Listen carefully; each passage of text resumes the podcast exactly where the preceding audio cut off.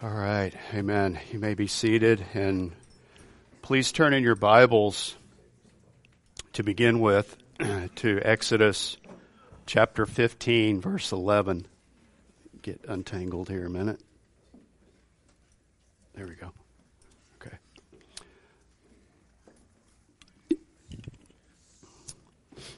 While you're turning, we're going to pray because approaching the holiness of God, tempting this study, you realize very quickly who is adequate for these things. But with His grace and help and by the Spirit's instruction, illumination, I pray they'll be beneficial to us all. Amen. So, Holy Father, you who are divinely, truly, perfectly, majestically holy, Father, we bow our hearts today before you and ask, O oh God, that you would help us.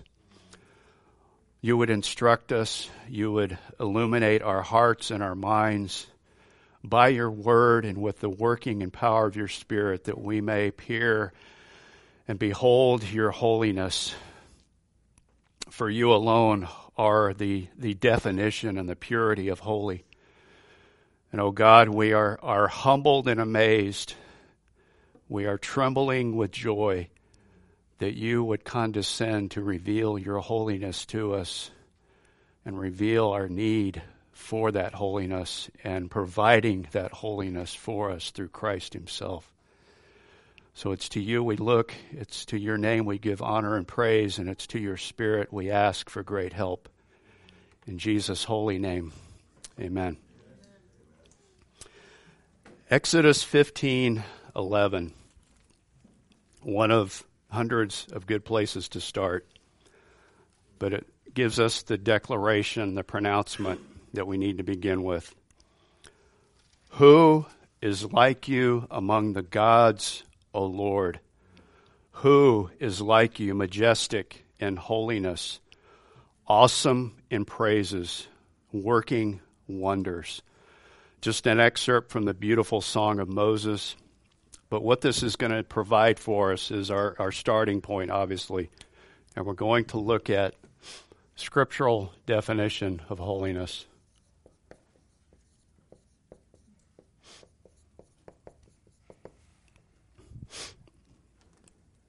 God's holiness is, is described in various sections of Scripture as the sparkling jewel of his crown. It is the most glorious name by which God is known. His glorious is said to be the radiance of his holiness, and that he speaks only in holiness.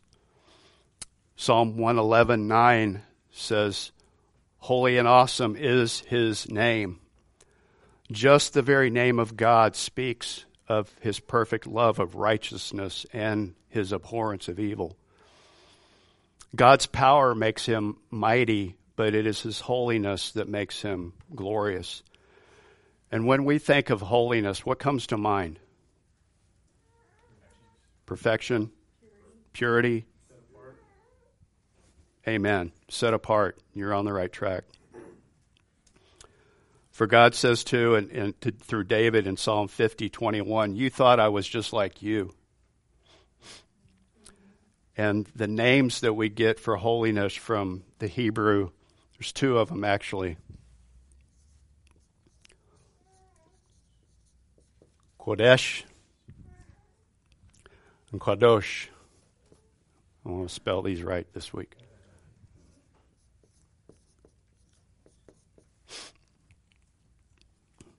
And Juan was right. These mean to be set apart, it is an, an apartness, a sacredness, a, a consecration. And in the Greek, we have the same meaning from hagiadzo or hagios, which is also separate, blameless, set apart, consecrated, reverenced, holy, sanctified.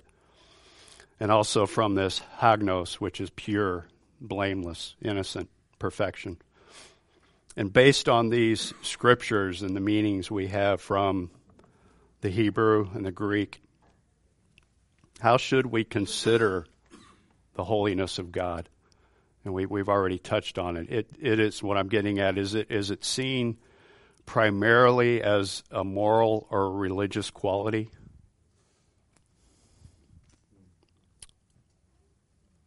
Not not primarily. It is, and we're going to get to that. Promise you, we'll get to, get to that.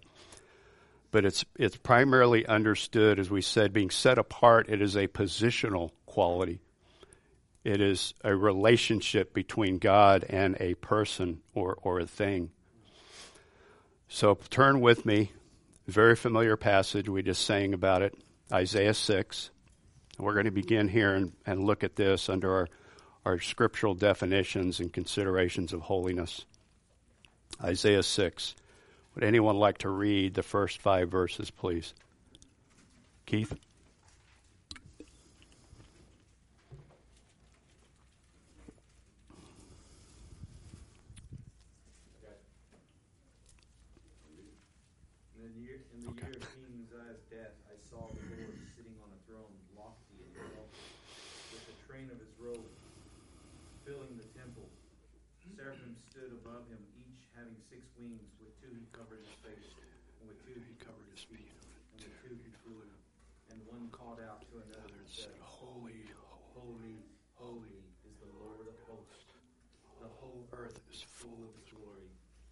foundations of the thresholds trembled at the voice of him who called out, while the temple was filling with smoke. Then I said, Woe is me, for I am ruined, because I am a man of unclean lips, and I live among a people of unclean lips.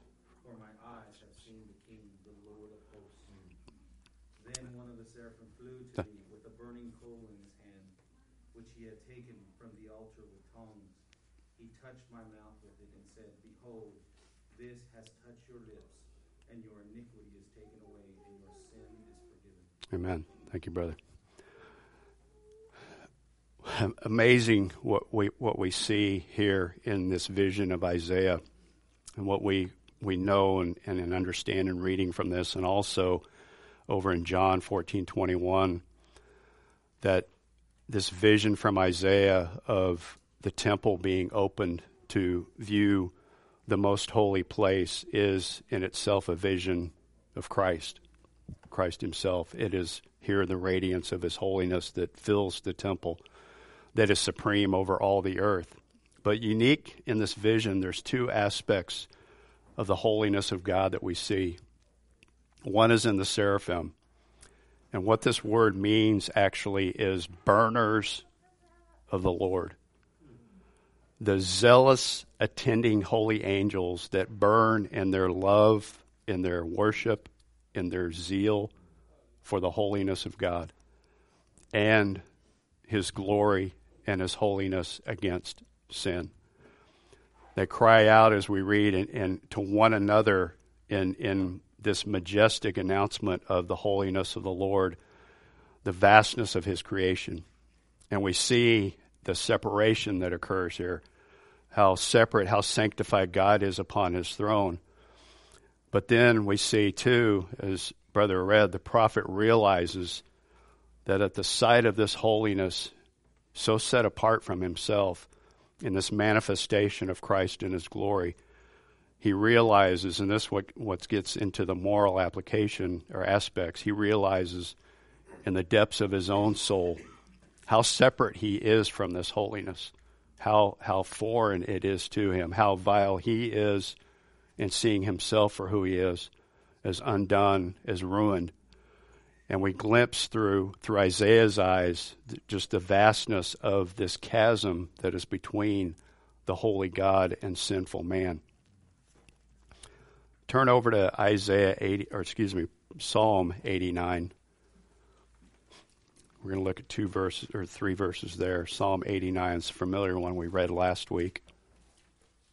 But still, again, it, it encompasses several of God's attributes, but specifically His holiness. Would anybody like to read that? Psalm 89, verses 6 to 8.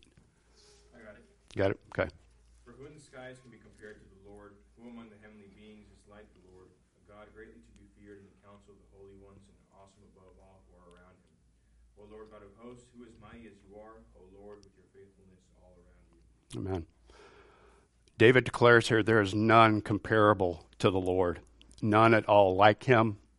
Again, he's, he's alluding to this great chasm, this great separation in all creation between fallen, the sinful earth, sinful man, and God in his holiness, that there is no one in the sky, no one even in the mighty of the earth beneath him that come close to him or are like him. He is separate unto himself. He is even majestic to those that are around him, as with the angels and the seraphim. Between even between God and his angels, there is those in his very presence. We don't see any parity between them. They are still separate. Though they are in his presence, he is still separate and holy apart from them. And God's power and authority and holiness not only inspire praise, but bring fear to all who approach him and are near to him. And we'll get into this much more detail next week, Lord willing. And then finally, in New Testament, the New Covenant, Matthew 6 9, it says, Christ's instruction in prayer. Pray then in this way Our Father who is in heaven, hallowed, how holy, how separate, how consecrated be your name. We, we see, and, and Christ is teaching us to see and, and to give the reverence and the consecration that God's name solely deserves, that his name is to be uniquely honored. The instruction of the Lord here is what to, is, is what to, should occur in our hearts, in our intercession, reflecting on the reality that is inherent in God's nature and his very name, the absolute perfection of holiness, that he is to be consecrated above all that we see, all that we are, all that we know, all that we have in this world. Any any questions so far on that first part? Comments? I know there's a plethora of other scriptures, but for time's sake, I'm okay. Next, we're going to look at the nature of God's holiness.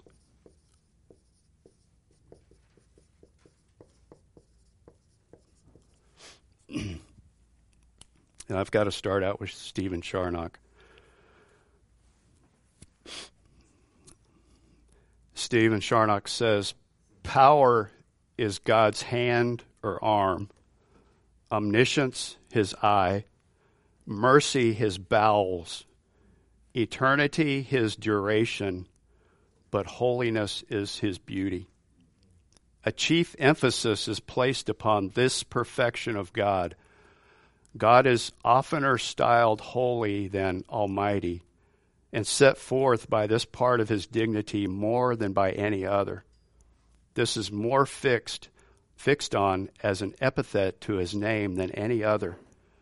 You never find it expressed his mighty name or his wise name, but his great name and most of all his holy name. This is the greatest title of honor. In this latter doth the majesty and the venerableness of his name appear. So, just within his name, we begin to see the nature of his holiness, that with his name carries the greatest, utmost honor and the fullness of holiness. And under this topic, we're going to look at first is the majesty and the transcendency. I'm going to let you spell that out of His holiness, how transcendent His holiness is. And what we've already seen, hopefully seen in these scriptures today already, is, is two, this twofold aspect of God's holiness.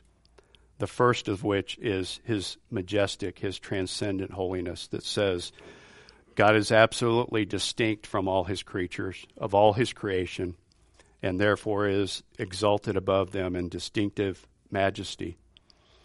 But turn to 1 Samuel 2 2.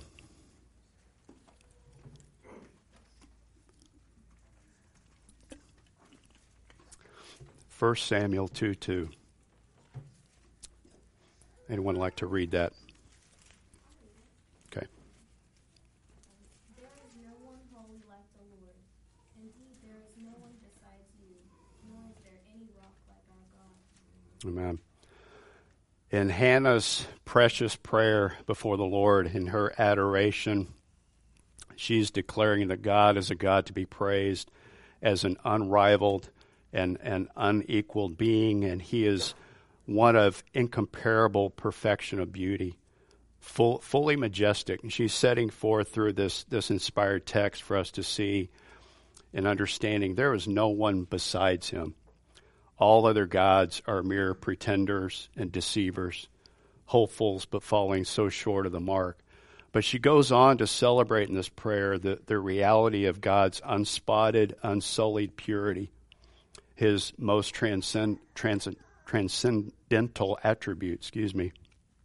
And if, if we may reverently, humbly speak of one of God's attributes as more central, more fundamental to another, it seems that in the scriptures we find an emphasis would justify this that this attribute of God's holiness is what we see as most praised in the heavenly realm, just what we saw in Isaiah 6 and throughout other scriptures. His holiness, as one commentator states, is the, the rectitude, it is the correct behavior of his nature. It is his infinite agreement with himself and the equity of his government and judgment in all the administrations of both. So we find his holy, holiness permeating every aspect of his attributes and his being. And now we're going to get going to go a little bit deeper into what our position, our relationship and response to this holiness is next week. So write down your thoughts and questions for that. Hold it till next week, Lord willing. We have many more scriptures on that. But on Isaiah 57:15 it says, "For thus says the high and exalted one who lives forever, forever, whose name is holy, I dwell on a high and holy place." What do we picture here? What do you see here? What do you understand? Is just that the greatness of his majesty, his his worthiness of royal rank, his exaltation as the one who alone inhabits eternity, we see that his being and perfections are again exalted infinitely above every creature, but not only above what they have themselves, but above what they can even conceive of God. Let me say that again. We see what that his being and perfections are again exalted above every creature but not only above what they have themselves, but what they even conceive of Him, even far above all the blessing and praises that issue forth from the creature. This is amazing to, to ponder on and think for a while.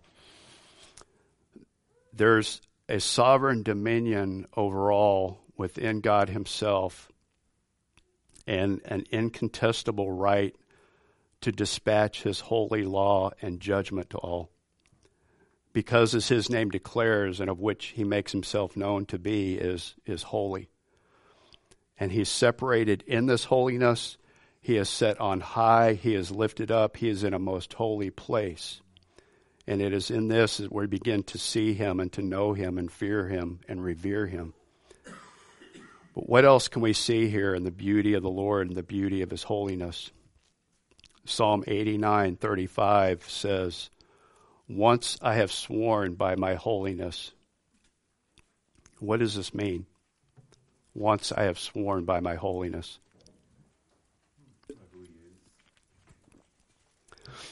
The scriptures reveal to us who he is, that his godliness, his holiness, refers to his entire nature, his entire being.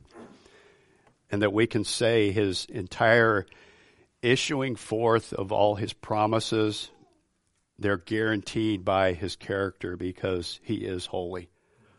But what we also see is that God's holiness in this sense is not really a moral attribute which would be coordinated with other attributes like love and grace and mercy, but is rather applicable to everything that can be predicated or found true of God. That's what I was saying earlier. His holiness permeates every aspect of every attribute. every word he says, every one of his actions, every one of his promises to us. Yes, brother. I think Ar- I think it was R.C. Sproul in the Holiness of God that said that's that is like the crown of all of his attributes is his holiness because it's holy wrath, holy justice, holy righteousness. All those things are crowned with his holiness and is what makes them so glorious Yep. Amen. Knows it well, yes.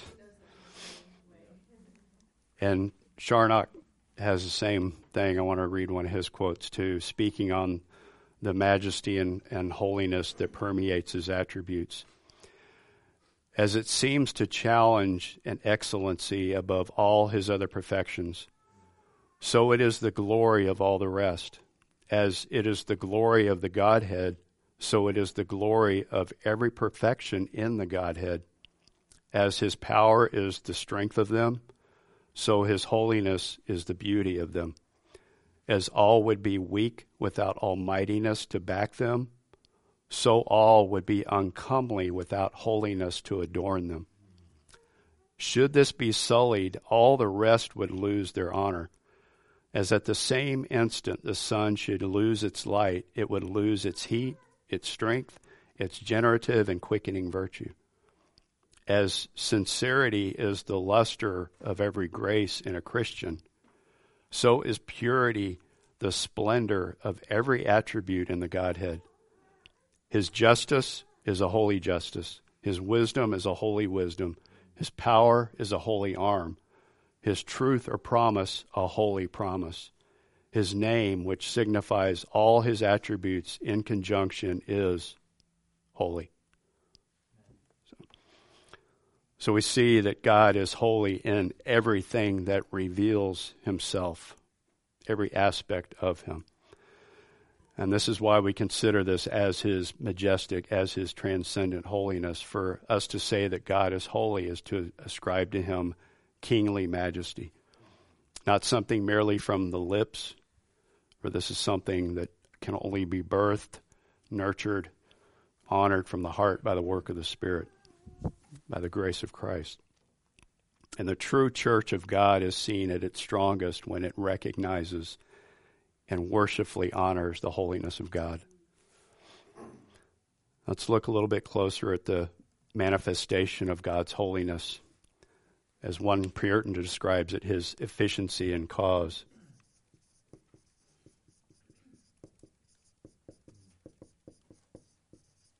Okay. We see this first manifested in his works from Genesis 131 all the way to we could go to 1 Timothy 4 4. And what we see in those verses that even from the beginning of time in the in the completion of the creation account in Genesis, where the scene at the close of every day for the first five days, God declares it to be good. The close of the sixth day, He declared it to be very good.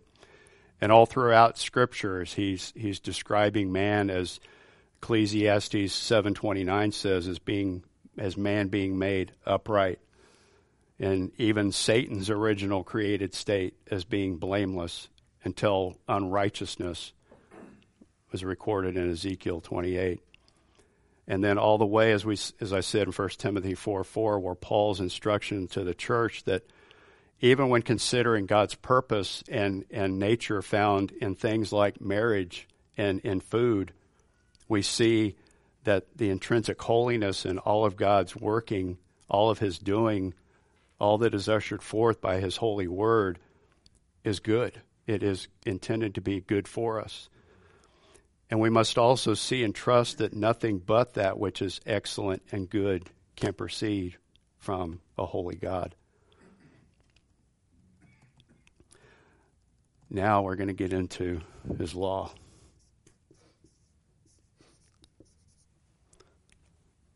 And I bet everybody here could tell me where I'm going to go.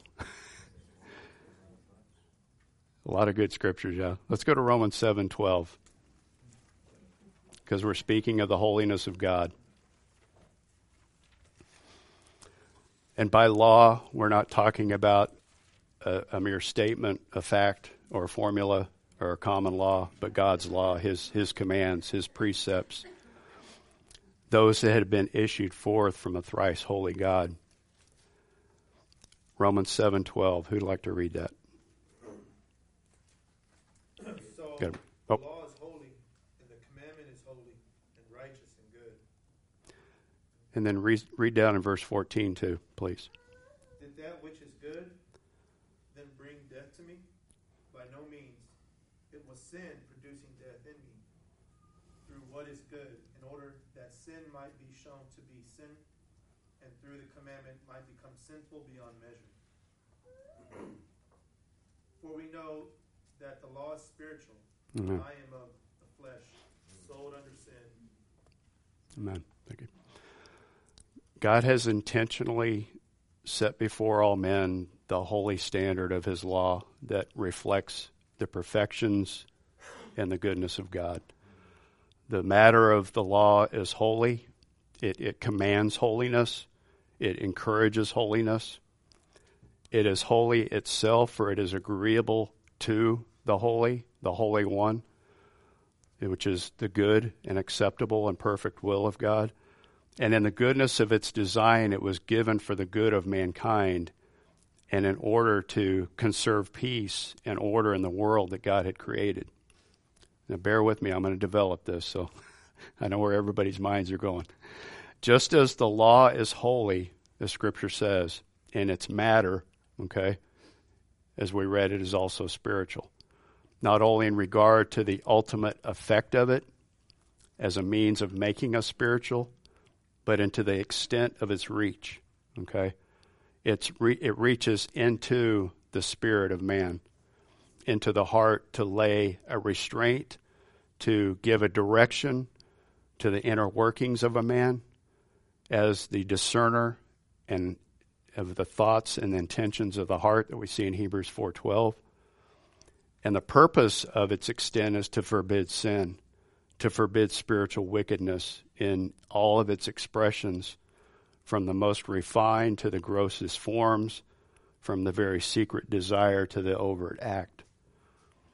And it, it is in this spiritual aspect that the holy law of God takes a very keen and severe notice of the iniquity regarded in the heart of man. It fully exposes sin. It makes sin come alive, as Paul says. And in this full exposure by the holy light of the law, revealing the wickedness and the deceitfulness of sin within the heart of man, it brings about the full payment of its wages, death. And the inner being of man can only declare himself, as Isaiah did, as undone, unholy, in desperate need, and complete realizing a complete separation from a holy God when he has been impacted by this holy law of God. And the holiness of God is revealed also in the moral law that has been implanted in man's hearts and which pricks the conscience, as well as this particularly revealed, as, as well as what's been particularly revealed in God's special revelation through his word. So, this true and holy law of God carries within its power a, another language, a, a foreign language of divine truth that pierces deeper than the corruptions, corrupted principles of men, and more so than the natural reasoning of man, than what he can fathom, which is why, again, it is a spiritual law, one that is divinely intended to act as our tutor to guide and direct our hearts to point us to Christ, to lead the hearer of this law to Christ, because we know the loss, it cannot save us, right? It's to lead the desperate sinner to Christ Himself. Any questions on that? Any comments? That's quite a mouthful there. Did I confuse anybody there? Anything I want to repeat? Okay. So, his law is definitely holy. it is good. It should be preached, right? Amen.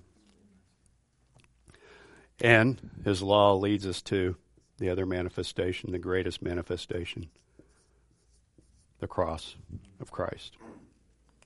And we are going to get into this in much greater detail next week, Lord willing. But briefly, we see the cross of Christ where the law, again, the tutor, exposing, convicting, leading the sinner to the only place where, in full display, where we see, we continue to see, we hopefully continue to meditate upon the infinite holiness of God and his complete abhorrence of sin and what he did to his own son on that cross. We see on the cross how utterly hateful sin must be and is so that God would punish to the utmost to pour out an eternal wrath, a measure of wrath, the fullness of the deserving punishment imparted to his own son. Uh, just meditating on that. Would we even consider giving up our own children for a murderer? For someone, you know, just historical thought, Hitler, you know, for someone who hates you, despises you. But to consider what Christ in his perfection, in his innocence, in his love, in his willingness to endure, to fully carry out in perfect obedience all the commands and law of God again for us, and then to carry out the full measure of God's judgment and wrath on our behalf. And we see this as the holiness of God. He has to punish sin. It cannot go left unpunished. Because he is holy, perfectly holy, and he hates all sin, every every form of it. And he loves everything which is in conformity to his law, which is why his love was so precious on his son his beloved Son. Charnock again. Not all the vials of judgment that have or shall be poured out upon the wicked world, nor the flaming furnace of a sinner's conscience, nor the irreversible sentence pronounced against the rebellious demons, nor the groans of the damned creatures, give such a demonstration of God's hatred of sin as the wrath of God let loose upon his Son. Never did divine holiness appear more beautiful and lovely than at the time of our Savior's countenance was most marred in the midst of his dying groans. This he himself acknowledges in Psalm 22 when God had turned his smiling face from him and thrust his sharp knife into his heart, which forced that terrible cry from him, My God, my God, why hast thou forsaken me? God adores this perfection, and he says, Thou art holy.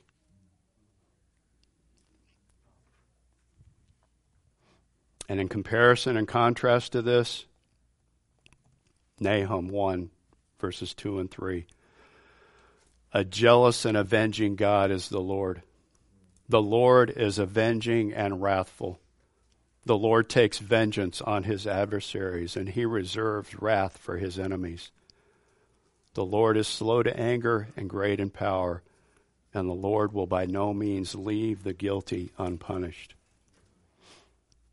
For the unrepentant sinner, this promise will be a reality for them. But for the one who puts their faith in the finished work of Christ, we know we should, in the depths of our soul, know that Christ was treated as God's enemy on our behalf. And we are enabled to sing like David.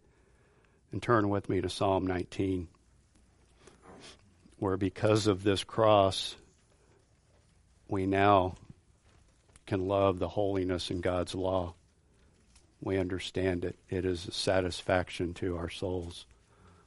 Psalm 19, verses 7, 11 through 11. Would anyone like to read that for me? read it. Got it. The law of the Lord is perfect, restoring the soul. The testimony of the Lord is sure, making wise the simple. The precepts of the Lord are right, rejoicing the heart. The commandment of the Lord is pure, enlightening the eyes. The fear of the Lord is clean, enduring forever. The judgments of the Lord are true, they are righteous altogether. Mm. They are more desirable than gold, yes, than much fine gold. Sweeter also than honey and the drippings of the honeycomb. Moreover, by them your servant is warned. In keeping them there is great reward. Amen.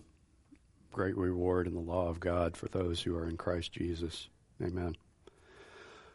All right. Any any questions? Any comments so far? We're at our last point, and praise God, we're. I'm gonna write this up here. Oh, this is B. We're going to look at the ethical and moral aspects briefly.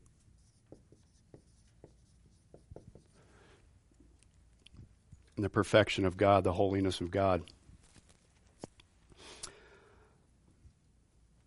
The, the ethical holiness of God, or the ethical idea of divine holiness and the moral perfection of God, is not dissociated or it's not separate from his majestic holiness by any means. It is actually derived from it. It, it is a, lack of a better term, a byproduct, a result. It's what flows from his majestic holiness, is his moral or his ethical holiness and moral perfection. The Lord is revealed in his holiness as one who can have no communion with sin and gives no approval of it. And we see this in Habakkuk 113. I want to turn there real quick. Habakkuk 1:13 says, "Your eyes are too pure to approve evil, and you cannot look on wickedness with favor." God is not and cannot be the author of our or the supporter of sin. He cannot sin himself, and it cannot withstand his presence. Now, we'll go into a discussion next time. Well, does God see sin?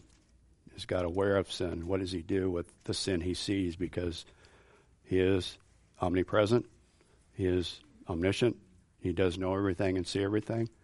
So hold that thought. That for next week, we're going to definitely get into that. But we know he does not, according to Psalm 5, he does not take pleasure in wickedness.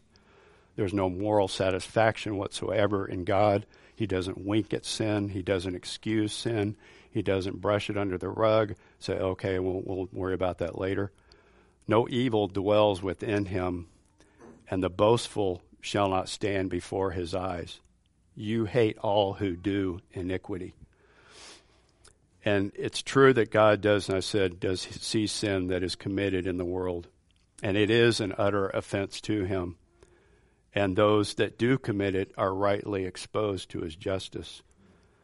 But we find in the holy nature of God a deep seated aversion to each and every thought of the heart, practice of a life that is contrary to his holy law. And even though through the cross of Christ sinners are reconciled to himself, God never will or can never be reconciled to sin it will never happen.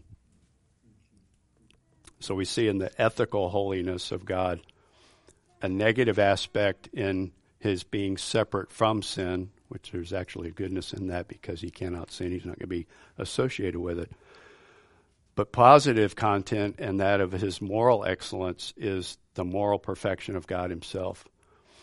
And this is the reaction, the response that occurred in Isaiah's heart in, in our hearts when we see the holiness of God. We hear the truth of the gospel, the truth of His law. That we are then divinely enabled to encounter this majestic holiness of God, even though it may be a glimpse of it. It is sufficient that there's this deep soulish awareness, this moral conflict that arises within us and we're aware of our utter insignificance and in awe cry out, What must I do to be saved?